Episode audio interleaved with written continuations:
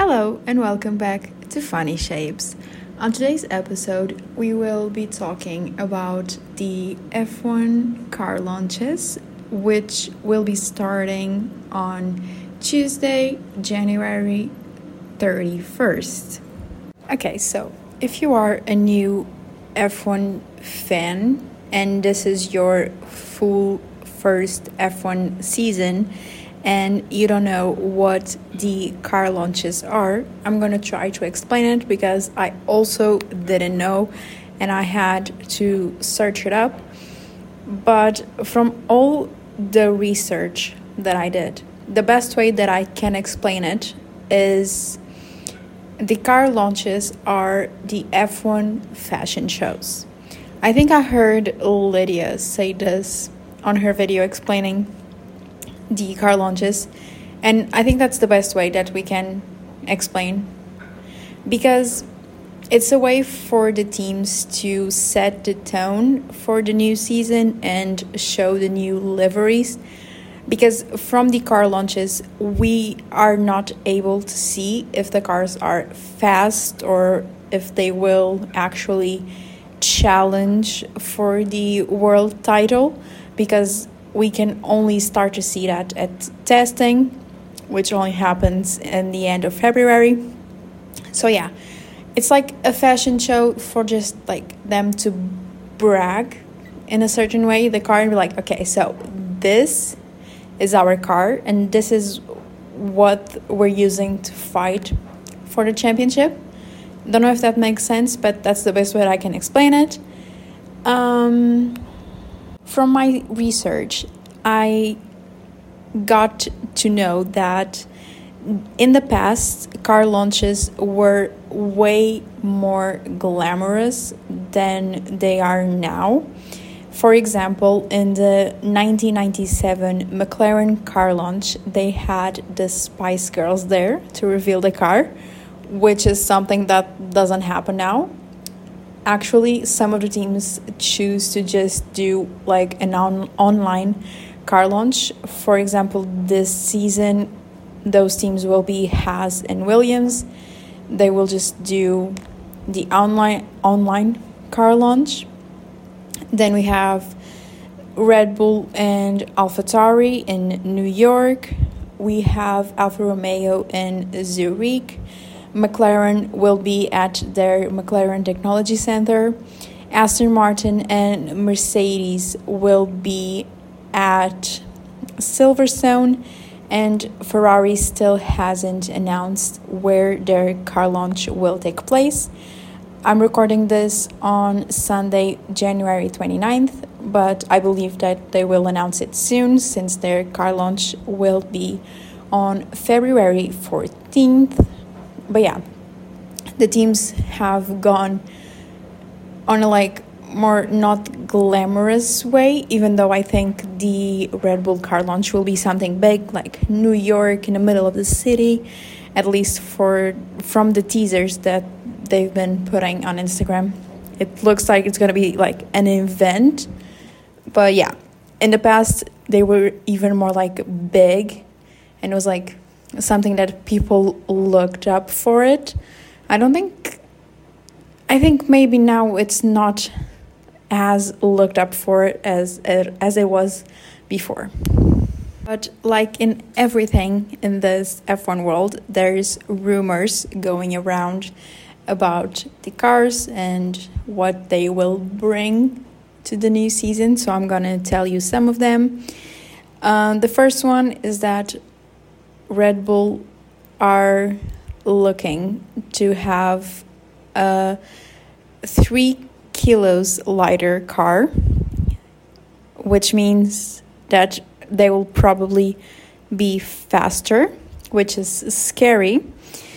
Uh, Ferrari is looking to unlock 30 horsepower on their power unit and the floor changes that I will talk about later are predicted to take 0.5 seconds per lap in each team. So I think maybe that will play a little bit with the cars.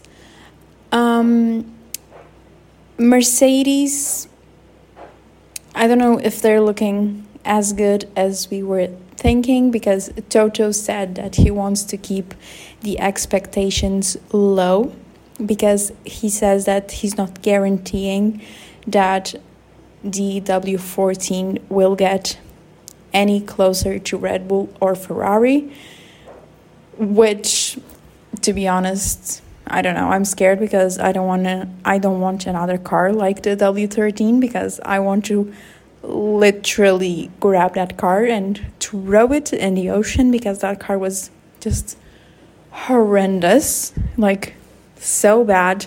Didn't do what it was supposed to do, and so I want to forget that car. And hopefully, the W14 won't bring as many sad moments as the W13 did. As we all know, the 2022 season had lots of regulation changes, and this year we do have some changes, but nothing as big as last year. Mostly it's aerodynamic changes just to make the downforce a little bit bigger. Now I am gonna read all of the 2023 car regulation changes. I am reading this off of motorsport.com. They did a whole article about the 2023 season.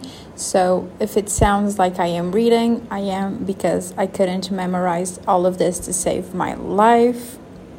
The 2023 specification of ground effect floors will be raised by 15 millimeters to minimize the quantity of teams running their cars as low as possible and risking safety concerns caused by vertical oscillation. This was originally proposed as a 25 millimeter rise but pushed back by the teams and so they were set by 15 millimeters. This includes more stringent flex tests to ensure that teams are not using elasticity in the floor to run the edges closer to the ground, while the diffuser throat height has been raised to reduce the aero sensitivity under the car. Basically, the cars will be closer to the ground, which will cause more downforce, which is good. Even though, like, maybe it will cause some porpoising, which we saw a lot last year. I think some of the drivers might still be feeling the after consequences of the porpoising, but yeah, the cars will be way closer to the ground. Also, the other big change I would say is following Zhou Guanyu's accident in Silverstone, and they will change the roll hoop regulations to improve the strength and reduce the possibility that the roll hoop may dig into the ground. As we saw, the Guanyu's car got stuck in between, like, it, st- it, it got stuck in the ground, as, yeah, and it was scary. So they will try to change that and they will test it out. Um, the top of the roll hoop, roll hoop, yeah, must be rounded to contract the possibility while the ability of like it getting stuck in the ground, which happened to Zhou car. Also, another minor change will be in the mirrors of the car. They will be larger due to improvement of the rearward visibility. The mirrors used to be 150 millimeters per 50 millimeters, and they will be this year 200 millimeters per 60 millimeters. And some of the some of the teams have already tested this in practice sessions. Also, the cost cap for the 2023 season is expected to drop to around 135 million dollars which is a bit of a downgrade from the 142.4 million allowed in 2022. So let's hope that no one breaks the cost cap this year, shall we? Because we all saw what happened in 2021. Yeah, those are all of the 2023 car regulation changes. It's not something major like it was in 2022, but I'm excited to see what those bring to the cars. Um, I'm not going to talk about my predictions yet because I want to make a full episode about that. But I'm hoping that Ferrari comes through and fights for championship.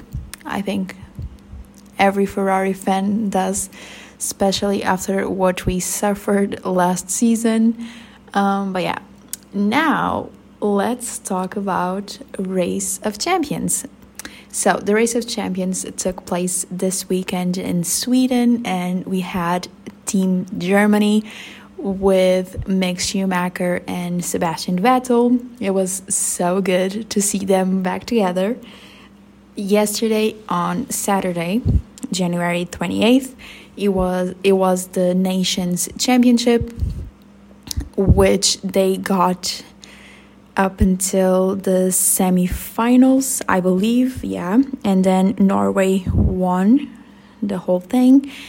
Um, and today we had the Champion of Champions championship, which was amazing. And Mick got into the final and he finished second with Mattias er- Ericsson. No, that's not his name. Wait. Strum, not Ericsson, sorry. Um, but yeah, he finished second, which was amazing, and he competed with Seb in the semifinals and he won. He drove amazing the whole weekend, especially in those conditions, because I'm pretty sure that driving in the snow and ice wasn't easy, but he did amazing, and I'm so proud of him. And then Mattias, in the end, on the post race speech, he was saying that it was a pleasure to be racing with Mick because he raced with Michael before. And since Michael couldn't be there, that he was happy that Mick could be, not gonna lie. A little tear rolled down my face. They also did the banner saying, Keep fighting, Michael, which they do every year also another tear running down my face. Like you could see that all of them loved Michael and they were happy that Mick was there. And I don't know, but I think this whole thing just this like it got something in Mick like he showed that he really is a good driver and he can drive in any condition and and I really hope that he can come back into F1 and show like his real potential, not in a horrible car like the Haas cars. Um, yeah, I really think like the Schumacher genes are just flowing and he's going to show how much he can do when win races and maybe even world championships. I think the day that Mick Schumacher wins a world championship, I'm gonna be the happiest happiest person in the world. Right after when Charles wins it, um, yeah. Now he's at Mercedes, and hopefully he will get to race soon. Like I'm so sad that he's not gonna be in the grid this year, um, because it's so unfair. Because Haas didn't let him negotiate with Williams and then they didn't renew his contract. I swear, I'm never forgiving Haas for that. And I don't even care. I'm not supporting Nico this season. Like, I just don't care because it's not fair that you take the seat of like new talent to put Nico there. But whatever, I'll get to that later. But yeah, Today, I'm just so proud of him. I swear, I have a big smile on my face since this morning. because it's he was just so cute the whole like the whole weekend his like little video introduction is so cute i almost melted into the floor when i saw that um, but yeah i think that was all i wanted to talk about on today's episode one of the things that people told me about the last episode was that I was kind of breathing into the microphone, so I tried to keep my phone a little bit away from my mouth, and I think it got a little bit better. Not always, I think sometimes you can hear it a little bit, but I'll try to get better. So, yeah, if you liked the episode, please follow the podcast. And if you want to share the new episodes or the podcast on your Instagram, you can do that. And then you can tag me. My Instagram is in my TikTok bio, and I'll see you next week. Bye.